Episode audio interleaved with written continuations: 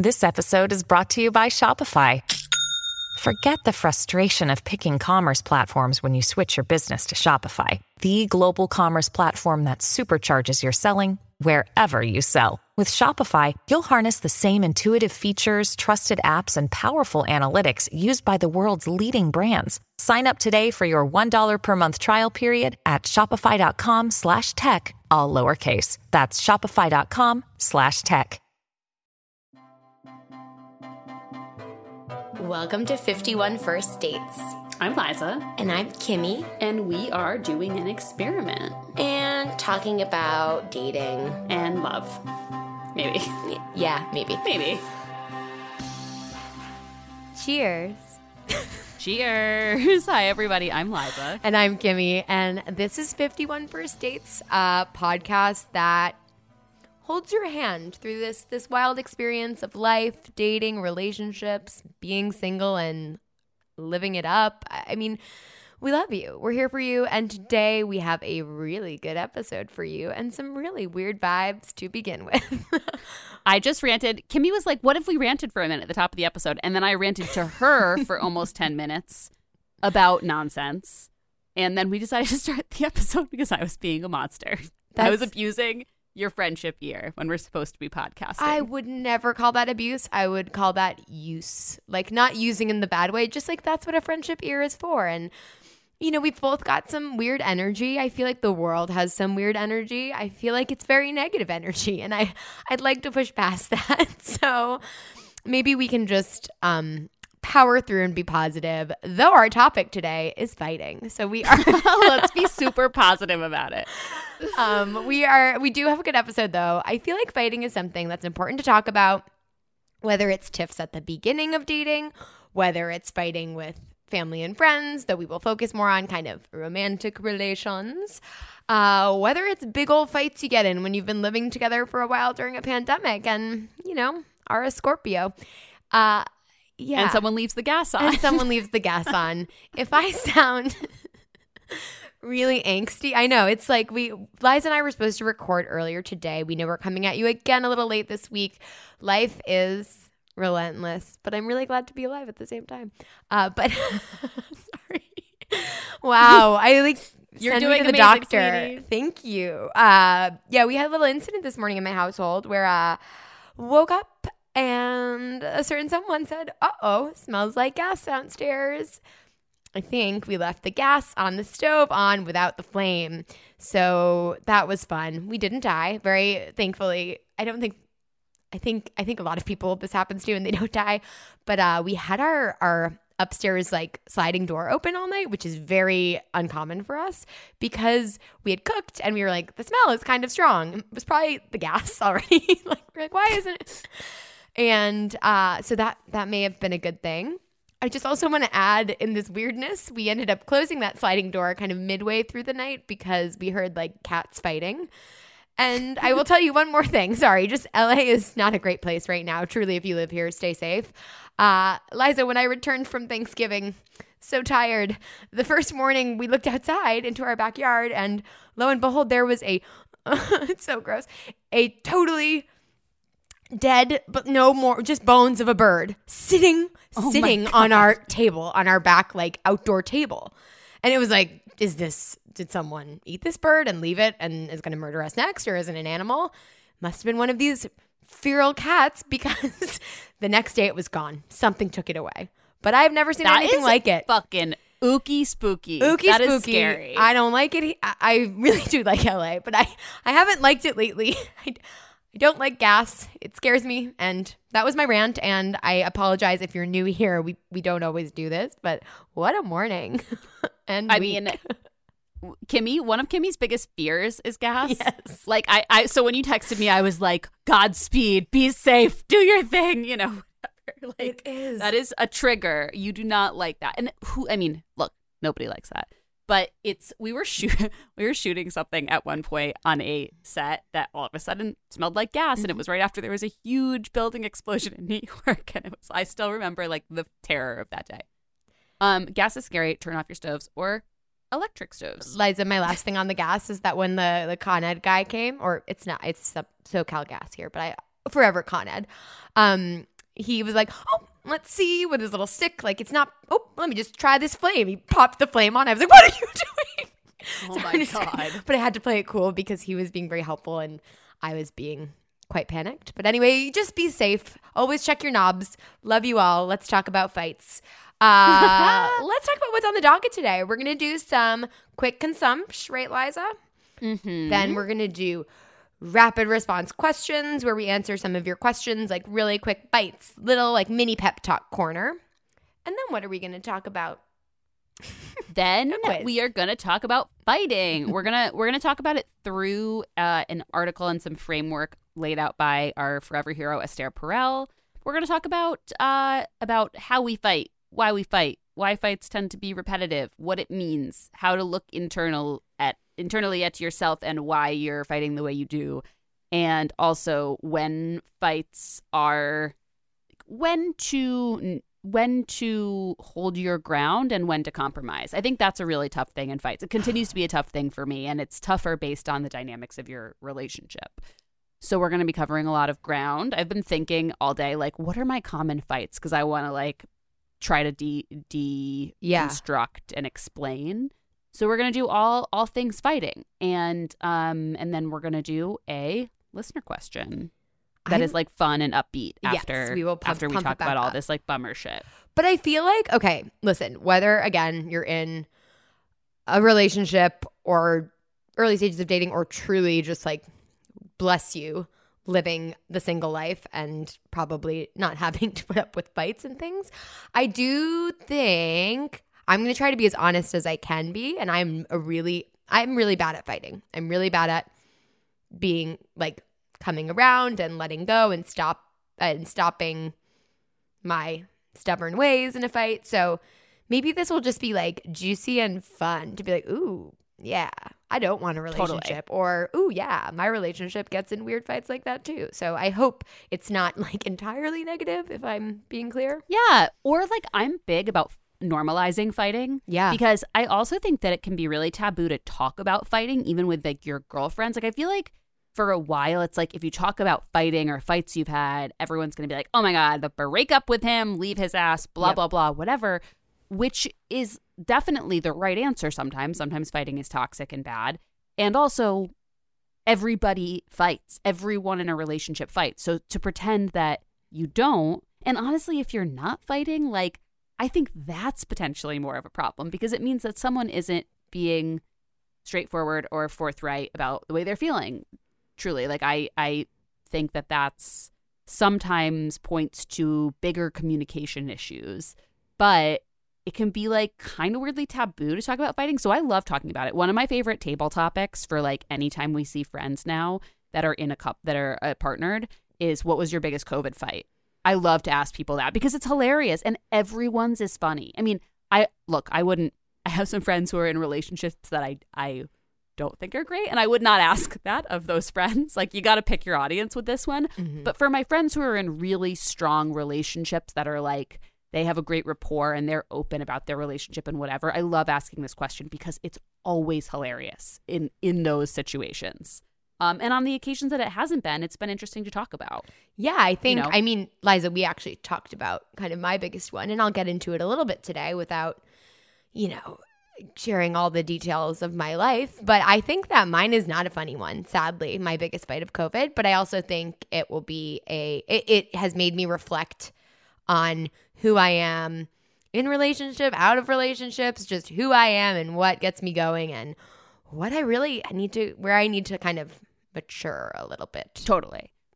We all have those. And I should say by saying that when I – everyone's COVID fights are hilarious, I'm also asking these things like at bars or at dinner parties totally. Where people are going to be like, oh my God, the thermostat. It got to the point where blah, blah, blah. Like people aren't going to be like – and then we had a moment where we really rethought whether our relationship was valid, which also I think a lot of people had, which is fucking fine and normal and whatever.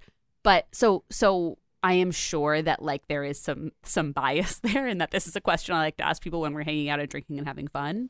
Um, so I'm correcting, I'm corrections cornering myself from three minutes ago. No, um, and I think it's a really good point, Liza. Also, just we are talking about fighting today in the way like fighting, like brother-sister fighting. Well, not even that, because that involves hitting usually, but not talking about abusive relationships or conflicts. And we've done episodes with experts on things like that. I don't feel qualified to give any kind of advice around that. I'm t- we're talking about like normalizing healthy fighting, normalizing, yes. you know, well, the, the article will kind of give you more context, but I just want to caveat that because totally. Verbal arguments in a relationship where the power power dynamic is generally well balanced and there is not like underlying physical or emotional abuse. Yes. Very, yeah. very exactly well put. Okay.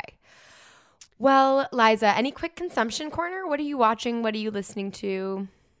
Okay. So here's the thing, and I do understand this is pretentious, but I have been trying to understand David Lynch because I've never been a big fan and everyone seems to love him. And when everyone loves something and I don't, I kind of am like, well, I'm wrong, so I should figure that out.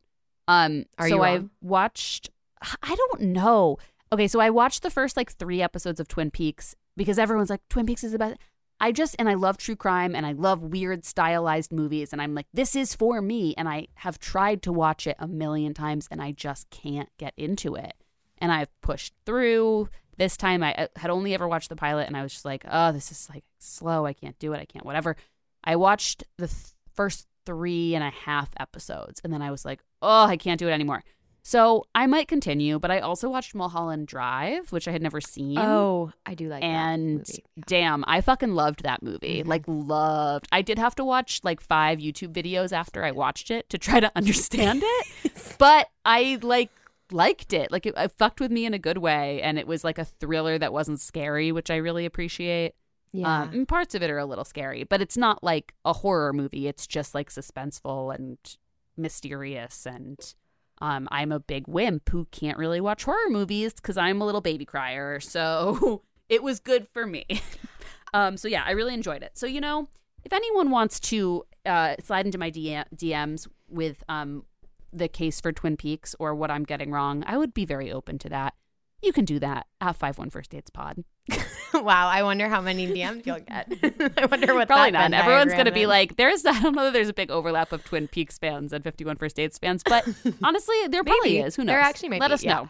Yeah. Uh, what about you? Oh my! So I just have one recommendation, one recommendation only, and I don't even know if this season is as good as the first because I've just started it. But The Great is the greatest show that is set in another period. It's better than Bridgerton, and it is the show on Hulu um, with Elle Fanning and Nicholas Holt about Catherine the Great that's like very much full of swearing and not totally accurate at all. Uh, and I just think Nicholas Holt gives like the best performance ever. He's so good.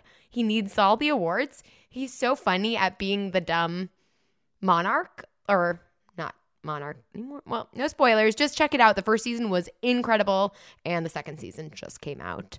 And it's not just because I have allegiances. I really do love this show and recommend it. Yeah. You know who's a writer on that show is Amelia Roper, that Australian girl. You remember her? Oh, that is She's a writer on that show. Very, She's very, very talented. Cool. Very yeah, cool. Playwright, like shout cool out person. To Amelia. Wow. Um, yes. Okay. Um, should we do it? Should we talk about fighting? First, we're going to do our rapid questions. Oh, oh it's my gosh. Really I forgot. Quick. Just yes, little, no, no, no. Little, these are good and little, I forgot. Little quick booster shots of pep talk. Um, okay. So, Liza, I'm going to mostly grill you because I collected them and I have not shared them with you. Sorry. Uh, so, okay. I love it. We're doing holiday season date ideas that aren't too cheesy. Ooh. Okay. Here's one. Uh, yeah. There are a ton. This is so my brand. There are a ton of holiday drag shows, and I think like in, in many cities there's a drag bar, and there's always like drag cabaret around the holidays, and it's like funny. But they all a lot of times the queens also sing Christmas music. Like it, it has you know there's like it's like a nod to the holidays while also being fun and silly. I went to see Bridget Everett at Joe's Pub last night, so oh, like yes, holiday cabaret is the top of mind, and mostly it was all very very funny and silly. And then she also sang two songs that made me cry. So I'm just a fan of the like laugh, cry, feel good holiday spirit. So that would be my rec is like some kind of cabaret and or drag show. I am thinking about this in real time, but one, I kind of feel like lean into the cheesiness. Like, I love going to a holiday bar. I don't envy those bartenders making all those drinks. I went to one of those like chain holiday, they're called Miracle Bars when for Thanksgiving. And I don't really even want those drinks, but I just like all the lights being around and people being in a holiday spirit, you know? So I would totally. say lean into Put the on cheese. Your goddamn turtleneck sweater and do it. It yeah. feels good. Yeah. And another one that if you're like, I feel like Olivia might have done this, or I'm just misremembering, and I, this is the least romantic date ever. But if you want to, you know, two birds, one stone, maybe like a shopping date, especially, I think supply chain is getting a lot better, but I don't know, like walk around a mall, or not a mall. I kind of like malls, but walk around. If you live in New York City, my gosh, just like go shopping together and have the input of someone who you I doesn't really know you. I just feel like you totally. learn so much about each other. Oh, Olivia went plant shopping, but I, I think there's a thing to be like, hey, do you have any Christmas gifts or holiday Hanukkah gifts you need to buy? Like, let's go do that. Hurry up if it's Hanukkah. Yeah, and if you're if you're uh you know straight and you're going on a shopping date with someone of the opposite gender, great input. Mm-hmm. If you you know what I mean. Sometimes I have a hard time buying like dad and brother gifts because I'm like, I don't know what boys like. I know this is very like gendered and problematic, but you know it's tricky, especially for people of different generations. Yada yada yada. Sometimes it's just good to have another mind with different perspectives. So yeah. It's fun. You can learn about their family. You can learn about who they're buying gifts for, which tells you a lot about who they're close to. I love it. Like grab a cocktail before, after, yeah. or in the middle. Yeah. Totally. Get a get a coffee with some Baileys in it. I don't know. I love Make it. It fun. Yeah. Have a little – yeah. Make your coffee sneaky. Uh, okay. Is it weird to have professional photos on my dating app? What do you think? Professional photos. I'm assuming this is like the kind of businessy headshot thing. Yeah. Or do we think it's, yeah. I think that. I think it could also be, um, I think that's one thing. I think also if you got, like what if you got a photographer to take pictures of you for your dating app? Um, I would avoid it, but I don't know why. Yeah. yeah. I don't have a reason. It's That's just my gut feeling is I would avoid it. My gut feeling is I would avoid it. But I then I actually think I know why, and it's this like I don't want to be trying too hard or investing in dating, but I think about it a little more and I'm like, no, like if you want, what's wrong with like getting some really good pictures on your that's your true. profile? I don't know. That's I, I feel myself like being kind of uh like a cool girl in in my way. That's a really good this. point. That's a really good point. I would say that part of my wanting to avoid it is that I also think that professional photos, as someone who has had a few headshots taken in my life, and so I am probably judging incorrectly based on headshots, like they don't really look like you. Mm-hmm. I think candid photos just rep- tend to represent you better, your personality, what you like doing, how you really look out in the world in situations where you, you know, whereas professional photos, I don't know that they convey much about you except like what you can look like in good lighting on a day where you plan to have your photo taken. Yeah. Like I want a dating site photo to show personality and interest and other things. And I just don't know that professional photos are the best way to do that. So that's part of my response, but also part of it is certainly what you're saying, which I would say, yes, fight against. Yeah. No, have no, no. a professional I think... photographer take pictures of you playing volleyball. You know, I don't know, whatever it is, whatever yeah. you like to do. Yeah, though that's kind of fun. Yeah, I definitely not a LinkedIn photo, and maybe it doesn't have to be a professional photographer, but like no shame in having your friend like like go go arrange an afternoon, go go shopping together. I don't know, arrange an afternoon where you can take some like candid photos that are also like kind of organized, like your friend who's like a totally good with the camera and will be honest with you about oh how you look. Oh my god, yeah, do that. I would definitely, if I need, if I was going to get on dating apps, I would need you to fly to New York, and we would have to spend two to three days capturing photo content. Like it would, you can, I think you can definitely be intentional about it, but you know, just like some, some, put some stuff in the frame with you. Put some stuff in the frame with you, exactly. All right. Um. I want to tell the person I've been going on dates with that I want us to stop seeing other people. Scary. How should I do it? We've talked about this before, but let's just do like a rapid in this year of our Lord twenty twenty-one. I almost called it twenty twenty. What, what's the vibe? What, what do you think, Liza?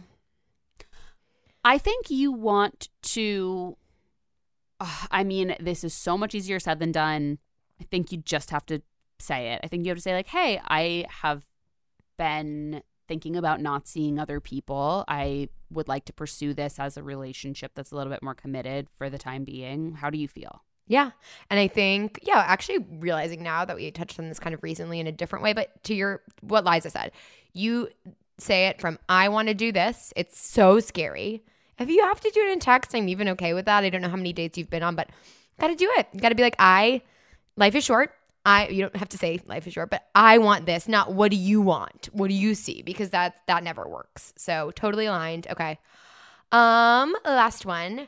Is it weird if the person I'm dating doesn't have social media? Is it weirder if they deleted it or if they just have never had it? I mean, I want more detail. No, it's great that they don't have social media. Honestly, yes. I hate social media. I'm so anti-social media. I wish I could get the fuck off of it and stay off of it forever. I think it's a toxic force in our society that prevents us from connecting with each other. Mm-hmm. So if someone doesn't have social media, I think they're a fucking gem who cares about the right things, but also I'm projecting a lot of my own bullshit. And I know that lots of people use social media to connect and have it is a, a positive influence on a lot of people's lives. Is it? It just, I have not had that experience with it. Yeah. And January sixth. To me. Sorry. Yeah. Yeah. And to me, it's also a way, like I, uh, Jeff has been really, it, it drove me crazy for a long time. And now I appreciate it so much about him. He will not speak to me if I'm scrolling on Instagram or if I'm looking at my phone. Like, and it's like, we ha- speaking of fights, we have had fights about this where I'm like, I can multitask. Just because I'm holding my phone doesn't mean you don't talk to me. And he's like, I don't want to. Like, yeah, if we're talking about if you've taken the dog out, it's fine. But if I'm trying to talk to you about like my day or my feelings or even like what we're watching on T V or what we're having for dinner, like I want to be present and connected with you. Like, it's annoying.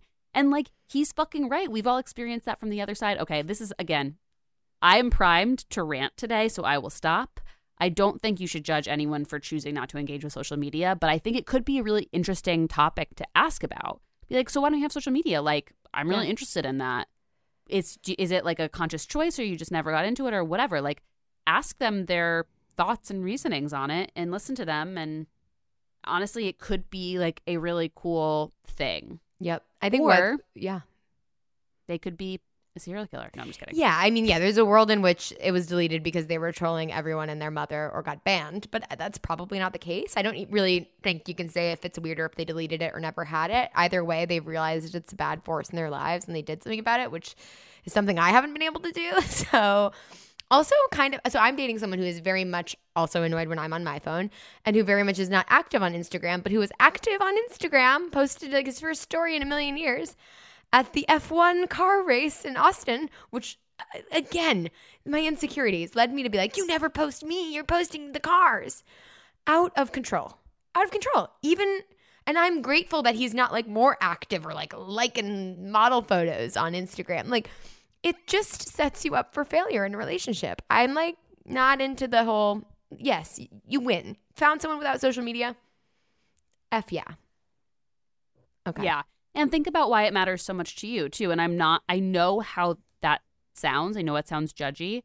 Mm-hmm. I am – that is coming out of a judgment of myself, of I – you know, my Instagram engagement is that I occasionally post an Instagram story. And when I do, I think about it nonstop for twenty-four hours. And I hate that, so I don't post them as much because I know I'm committing to thinking about what people think about me for twenty-four hours. And, like, that's something I've – you know – Yep. It's my so my relationship to social media is something I talk about in therapy. It's something I think about actively. We I, I think that we have be, it's become normal to accept it as like a, a given in our life, and like we don't have to, and we should th- we should always be thinking about our relationship to it. Yeah, maybe there I should take a big old break. Instagram doesn't torture me the way it once did. It really tortured me when I was in half relationships, but Twitter does. Yeah, I think it's time for a big break for me. And Liza, I was just thinking about it because you posted a story and you also never post stories of Bridget Everett, but I'm not like she doesn't love Jeff because she didn't post Jeff, but my deepest yes. It triggers exactly whatever your insecurity is, even in this relationship, which I feel more secure than I've ever felt in a relationship, even though there are always, you know, insecurities that I have. It's just like, man, social media just brings out the absolute worst in me. Yeah, it it does in everybody. Yep. And that's why I'm like, can we all just decide not to? I know. But maybe someday. Can we? Can everybody we? used to smoke too, you know, everybody in the world. I'm not saying it's the same as smoking, but I am. Like that documentary. It causes, it's bad. Yeah. I think it's I think it's really bad. I think it's bad. It's contributing to the fall of democracy. Okay, we'll, we'll move on. Okay. It, truly. It's so bad. That is our take, is marry him if he doesn't have social media. Just kidding. Marry okay, him. Let's All right. Let's take a quick ad break, and then we will come back with our deep dive on fighting. Another day is here, and you're ready for it. What to wear? Check. Breakfast, lunch, and dinner? Check. Planning for what's next and how to save for it? That's where Bank of America can help. For your financial to-dos, Bank of America has experts ready to help get you closer to your goals. Get started at one of our local financial centers or twenty-four seven in our mobile banking app. Find a location near you at bankofamerica.com slash talk to us. What would you like the power to do? Mobile banking requires downloading the app and is only available for select devices. Message and data rates may apply. Bank of America N A, member F D I C. When you need mealtime inspiration, it's worth shopping Kroger, where you'll find over thirty thousand mouthwatering choices that excite your inner foodie. And no matter what tasty choice you make, you'll enjoy our everyday low prices, plus extra ways to save, like digital coupons worth over six hundred dollars each week. You can also save up to one dollar off per gallon at the pump with fuel points. More savings and more inspiring flavors make shopping Kroger worth it every time. Kroger, fresh for everyone. Fuel restrictions apply. All right, babies, time to fight. Let's fight it out. Okay. Liza, can we start this segment? Y- you're going to lead the rest of this. Liza organized this part of the episode. But can I ask you, what was the most the, the most recent fight you got in? Like even baby yes. tip in your relationship. Oh, yes. And then I'll tell you I mine. Mean, like it's from today. There were more than one today, so I have to pick one. I promise yes, I'm we okay. Are recording this on a Thursday, and my most recent fight was on Wednesday night, and it was about nothing. It wasn't, I can't even tell you the content of it because it was just, we were both in raucously bitchy moods at the exact same time. And I, I will refer to this many times over this thing, but we have been in this weird habit of having these intense fights right at bedtime. And it's because we're both tired. We both have sleep anxiety. We're both insomniacs. We both like are really like, trying to better our sleep hygiene in different ways, and sometimes we get like freaked like freaked out by the other person like doing something that's going to affect our sleep, and then it becomes this thing of like, you don't you know you don't care about me, you don't like you're you don't only think about yourself. Like that's been kind of the tenor of like our our bedtime fights, which of course ends up affecting our sleep way more than whatever the fucking thing is, because nothing is more unsettling than having a fight right before bed. Like, yep, that's a good it's point. Just this vicious, insane cycle that we've often found ourselves in. And then in the daytime, we're like, let's talk about this. We got to stop the sleep fighting. Like, it, it just doesn't make any sense. And it's actually really affecting our sleep schedule. It's like so counter into, counterproductive mm-hmm. to what the fight is about. It's just this this irony and then this cycle, which I think is like just really common in fights, that they tend to be repetitive and cyclical. Yeah. What about you? That's a good point. Well, obviously there was the gas leak, and then it wasn't even as big of a fight because it was just like, well, I was like so stressed, but then I was also taking my time getting out of the house. So he was like, what the F? But then I came down later once, you know, everything was in the clear. And I just, I said, there's a place called California, California Chicken Cafe. Sponsor us. Would love it. It's really good. They have little wraps and salads, and it's really good. And the person I'm dating, Tony, date thirteen, really loves it. So I just came down and I just said, oh, you got Cali Chicky again. And he went, what? Why do you care what I get for lunch? And I was like, all right. Oh, my like, God. I'm just relatable. Yeah, relatable. It just happens because I guess we both nitpick each other. I just – sometimes I'm like, we need to save more money or we have leftovers. And it was annoying of me. He definitely overreacted too. Uh I wasn't judging him for eating. It's not like an unhealthy thing. It's not like I was like, oh, like Wendy's again. Like it was just like I just commented, but I commented out loud, and there was something behind it where it was kind of like, we have leftovers, but I didn't say that part, and I'm gonna eat a broccoli out of his wrap, and so that happened. Kimmy, you're like acting as though this fight is shameful. I've had this exact same fight, like. Within the last week, the like leftovers versus ordering out, it's like another version of like the dishes. It's just like, yep. yes. Yep.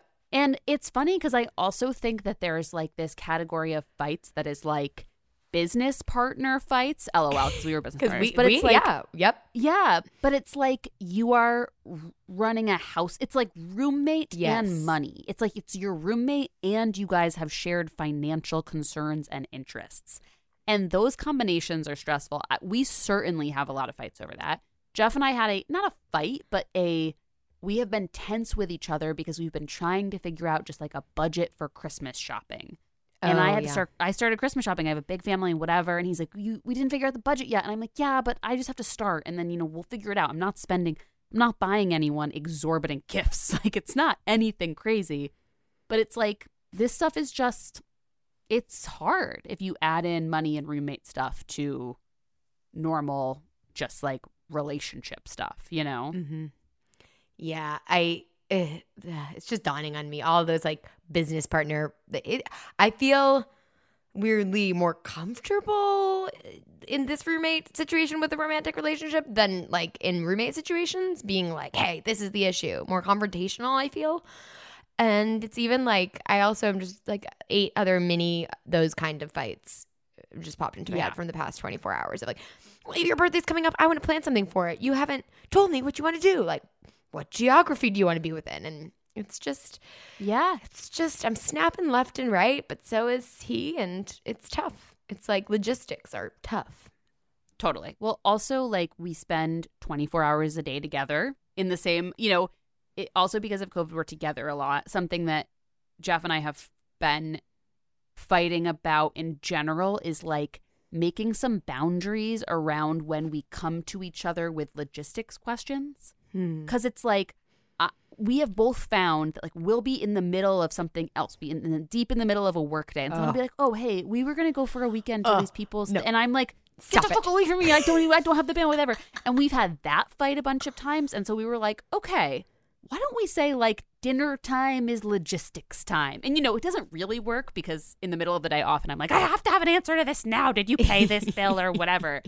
And, you know, but it's like, It's the the COVID thing has certainly escalated the logistics fighting because there's no separation and it's, you know, tough. Yep. And I hear you so bad. Okay. That's like it, it, it for me, it really drives me nuts. But it, if it comes to me in the middle of the day, a logistics question. But then from the other end, I understand it's like, well, you never got back to me about that. I can't ask you anything. It's like, yes. I need, or like, like I need to know this now because I have to buy the tickets today because of, you know, like whatever. It's so yeah. dark, but I'm like, email me. Like if it's a work day, just yes. email me. Put it on my, totally. put it, put I also, it on I've, my calendar. Something I've been saying recently is I need you to come to me with solutions, not questions. Which is insane. Wow. It's insane. Scary boss. Like, what should I do about this? I'm like, I need you to pitch me some things, okay? I can't. It's funny. He solves way more of my problems than I solve his. But, like, he's certainly, like, the more together one in our relationship. But then sometimes I'm just like, can you really not figure this out? Like. Yeah. Oh, man. Ah. Although he he never says that to me. God bless him. Although I'm sure he thinks it sometimes when the answer is just, I don't know, restart your computer. Um, okay, so let's go into Esther's article. So this is from um, esther perel dot com, her blog, and it's called The Relationship Fights You Keep Having. We'll link it in the show notes. And I just wanted to read this quote as kind of an intro to her general thesis. We're not going to like totally cover the article, but she has these Um, in this article, she has like this these three hidden dimensions under most relationship fights. And I just thought they were an interesting way to like parse and separate types of fighting. Mm-hmm. So I'm going to read just this quote as like an intro. Your relationship fight isn't about what you think it is. The deeper issues that drive escalation are rarely about the content of our fights. Dirty dishes, too much time on our phone, politics, the kids. They're about the needs, vulnerabilities, and biases that get triggered over and over again. And I just think that's really important to think about. And again, we're talking about a relationship otherwise healthy. Like, I, I don't want to suggest, like, it's all you, girl. Like, make it work. Like, that's not it. Because in a lot of relationships, it's not it's not healthy, balanced fighting. I'm talking about, like, if you are not in an emotionally abusive relationship, you're in, like, an otherwise healthy relationship. I think it's really important to look at yourself when you're fighting and what, like, how you respond to things, where you get emotional. Like, that's been helpful for me, like being in therapy and like processing fights with my therapist um and processing fights. Jeff and I like to do a postmortem on our fights where we're Ooh, like, okay, yeah. that was a gnarly one. What did we do bad? What could we do better? You know? And that's just like been really, really helpful. Like on an early fight, we got a little bit into name calling. Mm-hmm. Um, and I do that. Yep. Yeah. It's tough, but we just like early on decided and promised like no goddamn name calling, no matter how angry we get. Like no name calling. Yeah. And we've almost completely stuck to it for like the duration of our relationship. That's There great. Have been a few instances on both sides where we have broken that pact. But then afterwards, it's like, a yeah, I fucked up because we agreed no name calling. And like, yep, you know, so it's like sometimes the postmortems, I think, are are wildly helpful. I um, think they're wildly helpful, um, or I imagine. They're also helpful. I actually probably have more experience with them because I'm still a stubborn little baby. Postmortems, like early on in dating, tiffs or fights too, like even if you don't do it with the other person, just like with yourself, like what triggered me in this moment? Why did I react to his not responding to my text, or their liking all these, again, speaking very much about myself here, um, liking all these photos on Instagram when you used to be able to see that? Like why did I like lash out like that after? And yeah, what can I kind of hold myself to because I didn't like the way it made me feel at the end? And how could I better communicate that? And things I just am thinking about when fights feel like fights almost with yourself early on in dating, where you're just like, you know, some people aren't as maybe angry as me, so they don't turn into like the angry. It's not the anger. Maybe it's just like uh, sadness. But I think we all feel a little anger, whether it's being ghosted or just feeling like someone's vibe has changed or they're ignoring you, whatever. I would just say like do a little postmortem with yourself after you maybe say something you kind of wish you didn't say. Totally. I feel like it's really it's really interesting to note like where what the emotion is and like what was the moment that caused it, you mm-hmm. know? Am I angry, sad, depressed, frustrated, like, you know, feeling any of the feelings you might feel, um, revengeful. That was always yeah. a big thing for me, was like, I'm going to show him or whatever, which mm-hmm. is insane. But, like, I feel like identifying first the feeling and then, like, what was the moment I started feeling it? Even if it doesn't show anything, like, big right away, I feel like over time you can see patterns. Like, now when I look back at myself when I was, like, actively out in the world dating and hooking up and whatever, I can see patterns so clearly. And you can't – the whole thing about patterns is you can't see them in the middle. You have to – you know, you do have to have a little bit of experience and time, whatever, to kind of see them. But I feel like – and therapy. Um, but I feel like, you know, even just like, you know, keeping a feelings journal. I love I love a journal. I yeah. love a reflection process. I, I yeah, journaling is very helpful and soothing and cal- soothing, like self-soothing, but then also calming. Like it calms down the feelings you might want to have outwardly. At least it does for me. Yeah. Um, oh, one hundred percent. So let's talk really quick about these three hidden dimensions under most relationship fights. Yes. And for each of these three things, I was thinking we could each share a quick, like, you know, just what it sparks for us. Yeah. Ways we have felt these things. So the three, I'm going to give the three dynamics first, and then I'll give some examples of each yep. one at a time. So the dynamic, the dimensions are power and control. Number two, care and closeness. Number three, respect and recognition. So power and control, these are these are like, you undermine me with the kids because I don't make as much money as you. I feel like I have to check with you before I buy anything. Or like, we only have sex when you want to. It's about like, you know, the other person having more say in your relationship than you do. Yeah. So very interestingly, I will share my biggest fight of COVID. That's been kind of an ongoing insecurity. Uh, and I weirdly think, Liza, it when I really look inward at myself and postmortem myself, it has to do with this one, power and control. But I often lash out saying that it's about care and closeness, or that it's about respect and recognition, when really it has to do mm. with my own lack of control. Um So I, yeah, I I think I, I don't know, Liza, you know this well, and I won't go into all the detail, but I've had I've had some challenges. The person that I'm dating had a very significant ex who was a very close family friend, and there's a very tight knit community when they're back and home and they might run into each other, and I was just home and I had a lot of stress around that. So the biggest fight was about some communication there that I had okayed because someone is not doing well.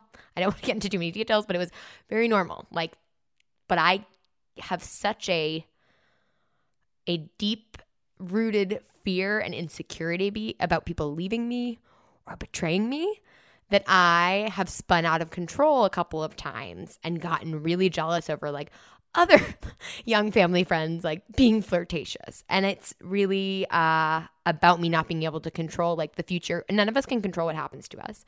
I weirdly do feel incredibly cared for, incredibly secure in like the love that I have in my relationship more than ever. So that's like that care piece that I'll throw like, do you even care if you cared? And the respect piece too. I also feel more respected and genuinely trust that like the bigger boundaries would never be crossed. But I uh, fight dirty when I feel a little bit buzzed and like uh, I have a reason to be insecure. And some of you might be listening and being like, uh-oh, Kimmy, it sounds bad. But like, you know, I've looked through entire phones. So you know that really unhealthily, this is how bad it got. I'm trying to be vulnerable, but that I actually feel like that, like I do actually feel quite secure. If you had to tell me like, you are going to have to tell your truth or die, I'd like be like, no, no, no, I actually do feel secure. But it's like, I want to tell myself this story still almost four years into uh, knowing someone, not a relationship, but three yeah. years into a relationship, that the the bad thing is going to happen. And again, it's yeah. time time to get back into therapy about this stuff, but it's just like, this is where I feel myself ha- wanting power and control, and I can't have it. Does that make sense? Totally. Oh, one hundred percent. I mean, I, I feel like that's so relatable, the the feeling of like, of not being able to control the way your partner feels about you forever is terrifying. Yeah. I constantly, when I was, I watched Scenes from a Marriage, as everyone who is a regular listener know, because I talked about it a lot and talked about Oscar Isaac's Bean and whatnot. Um, but like, it, you know, it's about a marriage kind of falling apart and their relationship and blah, blah, blah. I was such a fucking mess watching this. And like every twenty minutes I would pause and go up to Jeff and be like, hey, are you going to cheat on me? And he was like, no, but like, what the fuck? Like, uh, you know, it's just it, the the knowing that you are taking a huge, you know, handing your fucking heart to another person and just being like, don't shit on it is really scary. And of course, that brings up stuff in, in everyone. Y- yeah. But I think it's smart to put it under this category.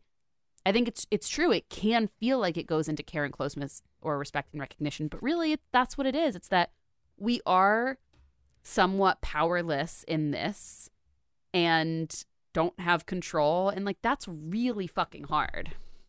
Yeah, it is.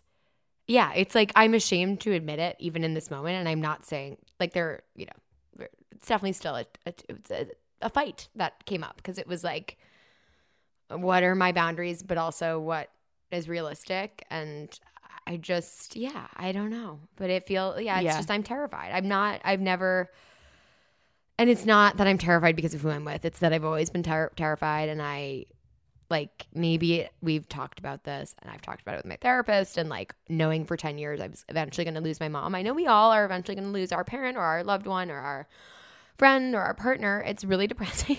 I can't think about it, but I don't know, this fear of like things, the wor- the worst thing happening is it's creeping back in in a weird way. And maybe, I don't know. I I don't know, but I'm. Well, it's also like year by year you get closer and closer to your partner. So the yeah. idea of losing them gets crazier all the time. I think it's just to give you chits upon chits, which is like recognition. LOL, we'll get to that. I think it's very, very like empowering that you're even sharing this because I think a lot of people feel it, but we don't talk about it because we're afraid that people are going to be like, well, your relationship sucks, get out of it, yep. which is insane because relationships are work and you have to like negotiate all of your greatest inner demons and feelings and insecurities and baggage with another person's while also trying to shared domestic responsibilities and money. Like, it's an insane, you know, this is an Esther Perel thing, is like, it is very, very hard to find someone who can satisfy every aspect of everything, it, nay, impossible. So, yeah. like, I think it's very, very cool and strong and important that you're sharing this. And it's a big reason we want to do this episode, was sharing stuff like this. It was just like, we both have good relationships where our partners respect us and love us. And if people only see the good things, this goes back to social media, you know, they might feel in their own relationships when things come up, like, what the fuck is wrong with me? Or what the fuck is wrong with my relationship? Yeah. Which, you know, people shouldn't feel. Yeah, it's like the way women didn't talk about, like, pleasuring themselves for so long or something. It's almost like another thing. It's very different. That's just the example that came to mind. But, like, it just feels like if I would – maybe this is why you like Scenes from a Marriage so much. Like, if I could just be a fly on the wall. Because when, when relationships, like, totally fall apart and you found out this person was cheating, it's, like, almost you feel disgusting. Kind of, like, you don't revel in it, but you're like, oh, my gosh, I can't believe it. It feels really juicy in an awful way. But I almost, like, there's this part of me that's like, oh, my gosh, I would have never known. And, like, I feel like the, like it's comforting to know that other people have issues too.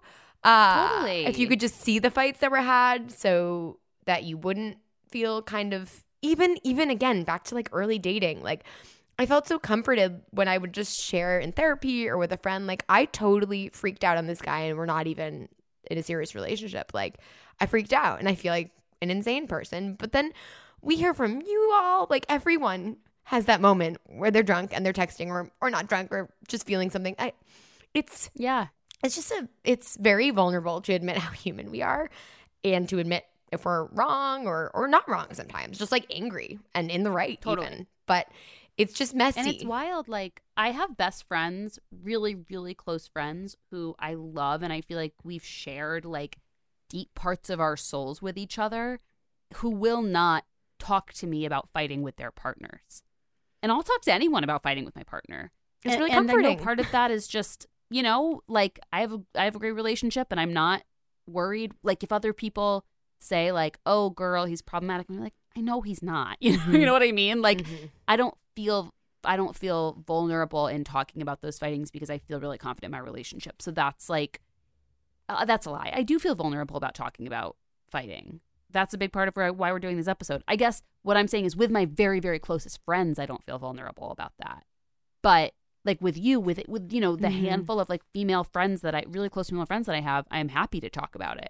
But I have people in that same circle that I would talk to about my re- fighting in my relationship who I don't think want, feel comfortable talking to me about it. That's how stigmatized it is. Yeah. Like, yeah. people you know well, people you've probably seen naked, you know, whatever. I'm just talking. I do love to go to a naked spa with my friends. I think it's empowering. Um, it's another kind of vulnerability what, that can be challenging, but this so can fighting, sharing fighting, sharing truly. Troubles. um, okay. So Sorry to make that all about me. Not at all. I'll do the next one. So, okay. The next one is care and closeness. And some examples of this that Esther gives are, why can't you support me when I'm anxious rather than making me feel worse about my coping skills? Why am I always the one to text or call you? I pursue you, distance. Why don't we have sex anymore? Those are some examples of care and closeness. So, okay, so this might be a bad one for me to do. This is honestly the one of these three that I relate to the least, but I think that that has partially been because of COVID. I think pre-COVID, mm-hmm. I was getting this f- from Jeff. I think he was feeling that I was extremely not present for him because I worked many more hours than he did. Have I mean, he has a very active social life, but, like, I just had a more active social life. You know, he's popular. I just, you know, but I just, you know, it's like, I just have more social stuff going on. You know, him and his group of friends do less stuff because they're, like, I don't know, men or something or whatever. So that was um, that that was something that I think he was really concerned about, was like, you know, you're not, you don't really care about our relationship. You're not really here that much. You're not really whatever. And I've talked a million times on this podcast about, like, my deep need for independence in a relationship. Mm-hmm. So that could be kind of triggering to me. I could be kind of like, you're trying to control me and I'm going to freak out and I'm going to lose it. And if you do this, our relationship is over, which she would be like, hey, like, I think you're being dramatic. I'm just saying, like, maybe we need to go away for a weekend together. Mm. Or like, could you just like send me a check-in text when you work like a really long day? Or like, could we just have like a five minute phone call if you're going to be at work till ten p.m. so I can like say hey and see how you're doing and see how your day is going. You know, like, those are all great solutions. Uh, like, yeah, uh, the same dynamic in the same direction happens in my relationship, especially lately because I've been busier. And like, yeah. Yeah. It doesn't mean like little yeah. little things. Yeah. And that's again why we keep kind of um, underscoring that this is about relationships that have like fairly healthy dynamics. Like, there I can see a lot of a lot of relationships where one partner is really controlling of the other person's time and energy and, and closeness, and I can see this being a really big issue. But it's funny because during COVID we got to spend so much time together, and truly it's mostly felt like a very fun sleepover all the time. Like, it's been a gift to be able to hang out together this much because we didn't see each other that much before COVID, really. Yeah. And it's been really great. And so I think that we've both in COVID been like, okay, when the world goes back to normal, whenever that is, like, I've realized, like, I have to prioritize this way more. I've got to, you know, it's, I, I can't just say, like, I am an independent woman and I'll see you when I see you. I have to be like, oh, actually, you're the person that I'm closest to in the whole entire world. So I've got to, like, not be on my, you know, like, if if I spend too much time with you, I'm not a feminist bullshit, and actually, like, make sure mm-hmm. I'm putting in, like, the care and attention. Um. Yeah. Yeah. I hear you. I feel like that's going to be a big transition for anyone who lived together, even roommates. Like, you have an awful thing happen at work and you have someone you can go vent to or get a hug from. Like, that's going to be a tr- transition. Sorry, it's just all dawning on me as we as we go back. There was one other piece that I just feel like is a common dynamic in hetero relationships uh, within care and co- closeness, when the why can't you support me when I'm anxious rather than making me feel worse about my coping skills. Not exactly that, but I do feel this dynamic or see this dynamic play out in a lot of relationships, and it's gonna, it's super gendered. I'm talking like cis straight men versus women, but um, thinking about being the fixer, wanting to fix things versus like just like sometimes I get really, really anxious, and I, I I the vibe I get from date thirteen is like, hey, we can do this and this and this, and it's so sweet, but like I more just want to be able to talk it out and feel the thing. And I it, maybe it isn't as gendered as I think, but I feel like there is this dynamic that I've heard of through other friends, this like fixer. We've probably talked about it before, having a fixer versus like some like basically having two different meanings of care and closeness, like fixing or doing mm-hmm. versus this is love languages. I'm not not not brainstorming anything brand new and intelligent here, but uh, I don't know. I just feel like that's another interesting dynamic of like how you show your care or your closeness. Totally. Oh my God. I wish I had the reference, the the um the I wish I could give credit for this. It was someone tweeted or something that in their relationship, or maybe it was with their kid, they started asking if they need an ear or if they need like mm. solutions. And mm. I've we Jeff and I have kind of been doing that too, because it's been really helpful. Like if we're if, if someone's having a tough time with something, to be like, do you need, like when we signed on today, I was like, you were like, I kind of need to rant, and then I ranted at you for ten minutes. Yeah, like sometimes we both needed it's just ear. Yeah, you just so you need to fucking rant, whatever. And knowing the difference and, like, speaking to it, mm. I think can really help avoid fights, because I've definitely gotten in that fight where I'm like, you are giving me solutions and I just want empathy. Exactly. Yeah. Yes. Okay. Totally. I just had to shout that out. And, again, I think, again, early dating or other relationships, this all applies. I know I'm kind of forcing this, but I really believe it. And I'm thinking, like, early on, it's like, I don't need you to, like, someone's not Res- being super responsive about scheduling that third date. You went on a second date and you thought they said, let's do karaoke sometime. Maybe being like, even to your friends when you talk about the frustration there, or to them, being like, I just need you to hear me. I don't need you to like plan the date. Like, because sometimes I think that fights can happen really quickly, or or um, even friends lending an ear can try to offer solutions really quickly to things where you just want like commiseration.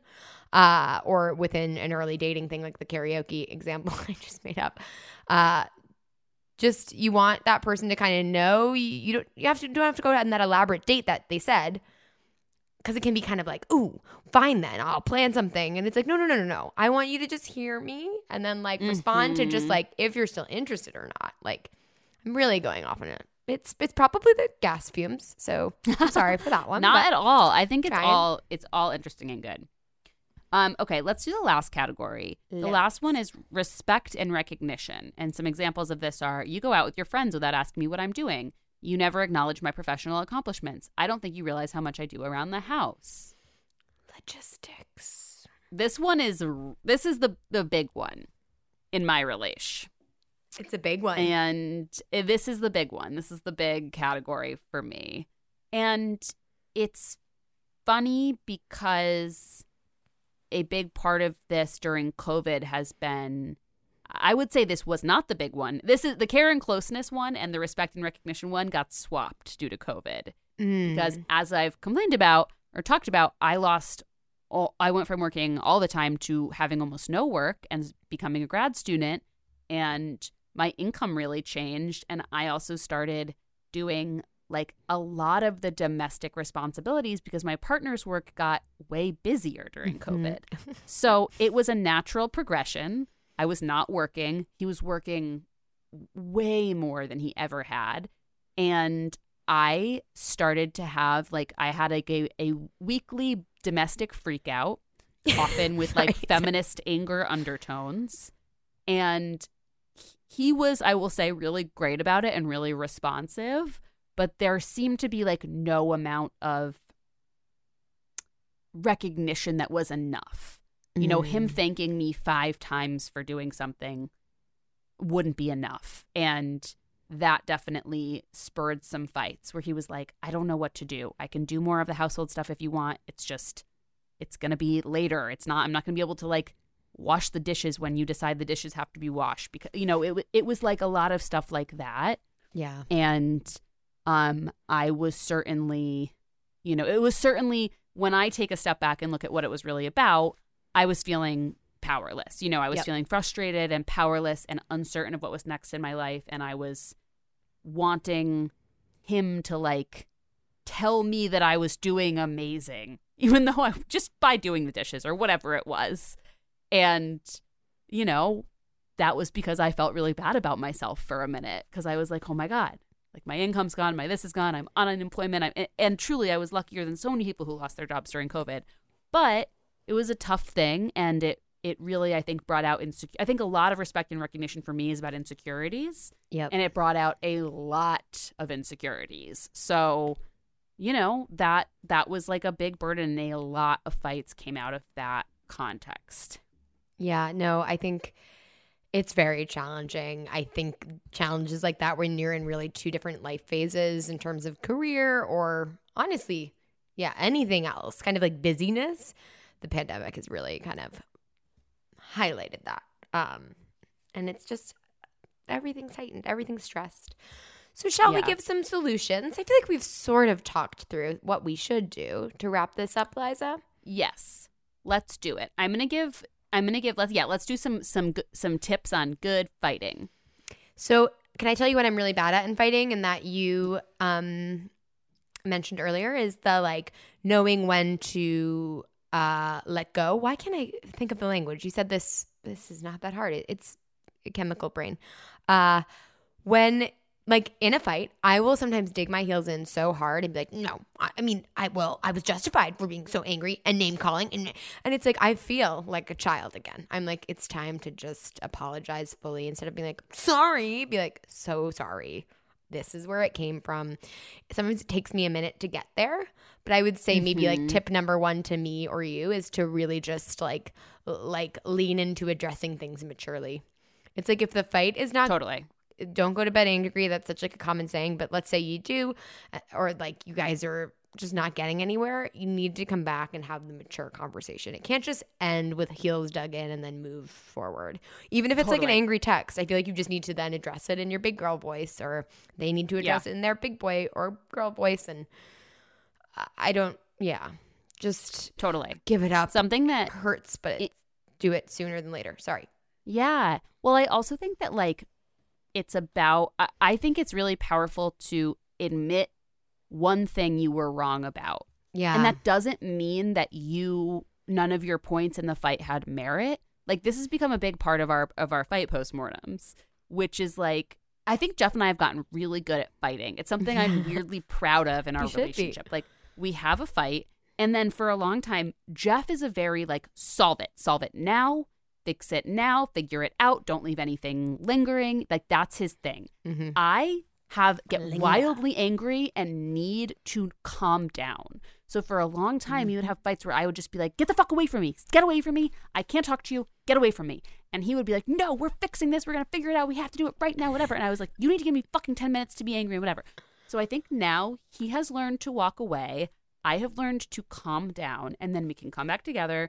And it often starts by each of us. I mean, this isn't something we like do intentionally. I just think we each come back together, and the first thing we say is, I was wrong about this, and I'm sorry. Mm-hmm. Like, and it doesn't mean, like, almost always, I think our fight, both people have a good point of view. Both people have something solid in there. I mean, and also occasionally one person is being completely fucking unreasonable.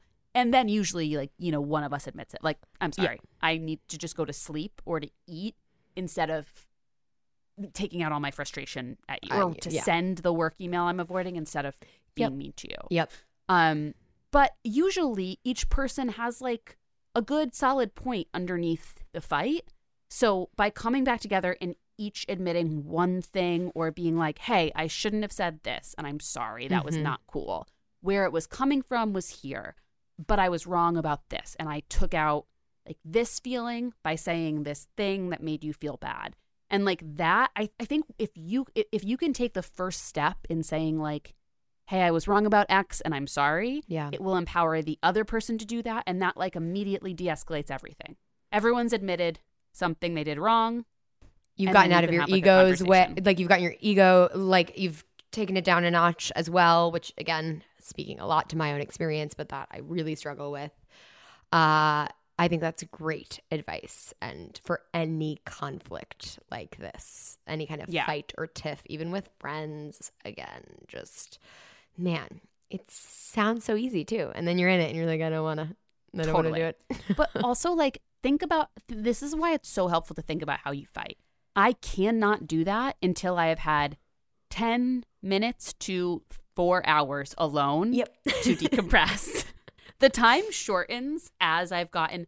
It's funny. In a recent fight, Jeff and I were having this fight and then we, you know, we separated for ten minutes, came back together and like immediately started laughing because we both were like in the middle of that fight. I knew we were going to be laughing about this fight in the middle and of then the you fight. Hold we the laugh in. Both knew it was a ridiculous fight. We both knew we were being It was one of those fights where both of us were being totally fucking unreasonable about something stupid. It was a nighttime fight. It was a going to sleep fight. And then we separated. And like as soon as he popped his head back in the bedroom, we started laughing. And, and we both said like in the middle of that fight, we fucking knew we were going to be laughing about this, but no one wanted to back down. Yep. Like it's just, you know, it's just hard. And also like, sometimes fights are about really, really big things, like whether or not you want to move in together or get married. Like sometimes fights are like, this was a stupid little fight about whose turn it was to take the dog out or something. And sometimes fights are about really big things that like don't have easy solutions. So I'm not downplaying that like sometimes it's harder to do that than others. No. But it's good to think about how you personally like calm down and what helps you and then like communicate to that partner and like also like try to have a conversation about common fights when you're not fighting. Yeah. The next day, a couple of days later, being like, hey, we keep having this fight. Let's talk about it when like no one's mad. What do you think? What do you think it's about? Yep. And I think to your point about the bigger fights, the more challenging ones, I would also say this, you know, have an action plan, like ha- offer some solutions like, hey, I know it's, you know, this is a, re- a repeating large fight where I get insecure because of your, the proximity of where you are with your family and how you might run into your ex. Uh, can you please just text me or can we have a rule where it's like if you run into that person, you let me know? Like it's silly, but if like things like this keep coming up and again, speaking to my experience, it's like I just need – I need things that you've like committed to because then it can – then I can actually decide if there's like a line being crossed or, or something or like totally. It's showing – Or in the case of like, you know, Jeff asking you like, or, or you both asking each other kind of, let's wait till dinner to come together and discuss this logistic. I feel like there are you, setting out action plans after a fight, both for yourself, but also like for each other, uh, gives you something to work towards. That's a little bit tangible. Totally. And it'll also show you if your partner is willing to work with you on stuff, yeah. you know? Like, I think that's a huge thing is you can't have these types of like productive fights or like um, progress made in how you fight if your partner isn't willing to, you know, equally do that work or admit they're wrong sometimes or whatever. And that, I think, is a real thing. And if you continue to feel like no progress is being made through your fights or like they're getting repetitive and there's no mm-hmm. forward motion, then like that's a real thing to look at too, because I think there are certain people, I mean, I'm super fucking stubborn. Like same. Both Jeff and my parent, both of my parents have told me that I am the most stubborn person they've ever met, which is alarming. But I, there are people who are really so stubborn that they cannot change at all. And that's like, you know, even if they're not emotionally abusive or problematic or anything, yeah. like, that's a real problem. It's really, really tough to be in a long committed relationship with someone like that. I, I have been in one. Yeah. Yeah. And any other nice fighting tips? I don't know. I'm trying to think. I don't know. Look, don't sleep on don't go to bed angry. That's you true. Mentioned it before. It is. And yeah. it is a cliche, but oh man. Yeah. Don't, don't it gives you a deadline. It, to, it gives a deadline for you to check your ego or say the one thing you did yeah. wrong or like address the thing at all, you know, whether totally. Or not you're you're saying I'm sorry or saying you fucker. Just you're taking it down a notch. So. Yeah. You can fix it, have sex, go to bed. Everybody's happy. Yeah. Night, night. Uh, listener on question. That note, I don't think we have time for our listener question, but we'll do it next week. I promise. It's a good one. Um, It's a good one. We'll do it next week. We keep you hanging on. I love talking about fighting. I think we should do it more and maybe have an expert on. Ooh. Yeah, we we definitely should. We should do like live therapy. No, we shouldn't. I know. But that would be. You know what we could do, which might be fun, is have have our partners on to discuss what they think of our fighting styles. Oh my gosh, you're all gonna be like, "Well, Kimmy's a monster." No, Jeff would fucking love the uh, no, like same. A, you're not, but also Jeff would be like, "Oh, my temper is out of control." Eliza becomes the most unreasonable person I've ever met in the entire world, who like literally cannot be reasoned with. Like, and if you are insane. Relating to either Liza or I, not that I'm relating us to each other, but like. I read, I recommended um, Casey Wilson's book, her autobiography, and she talks about her experience with anger, and um, I like it. It it yeah. made me feel less alone. Um, so just shouting that out. But also, I, I'm not trying to tell you that you're like me, because Liza doesn't have the same level of temper that I do. I don't get mad. I get fucking obstinate, and in some ways it's worse, because if I got mad, like you can work with anger, but when I'm just like, nope, I'm right, perfect, and you're wrong and horrible, and I will say that calmly until you lose your mind, like that's frustrating. Yeah, I mean, like that's I I would much rather fight with Jeff than fight with myself. He, I find him to be way more reasonable in a fight I, than me. I would say the same in my relationship, but you know what, ladies, it's tough out there. There. There, everyone the patriarchy, wants, look. The patriarchy is literally trying to tell us what we can and cannot do with our bodies. So, man, don't like that. Okay, anyways, onwards and upwards. Guys, thank you for being here. Thank you for listening. Thank you for existing. We will be back very soon, and we love you, and go on a date. Love you. Go on a date, and don't get in a fight. Or do.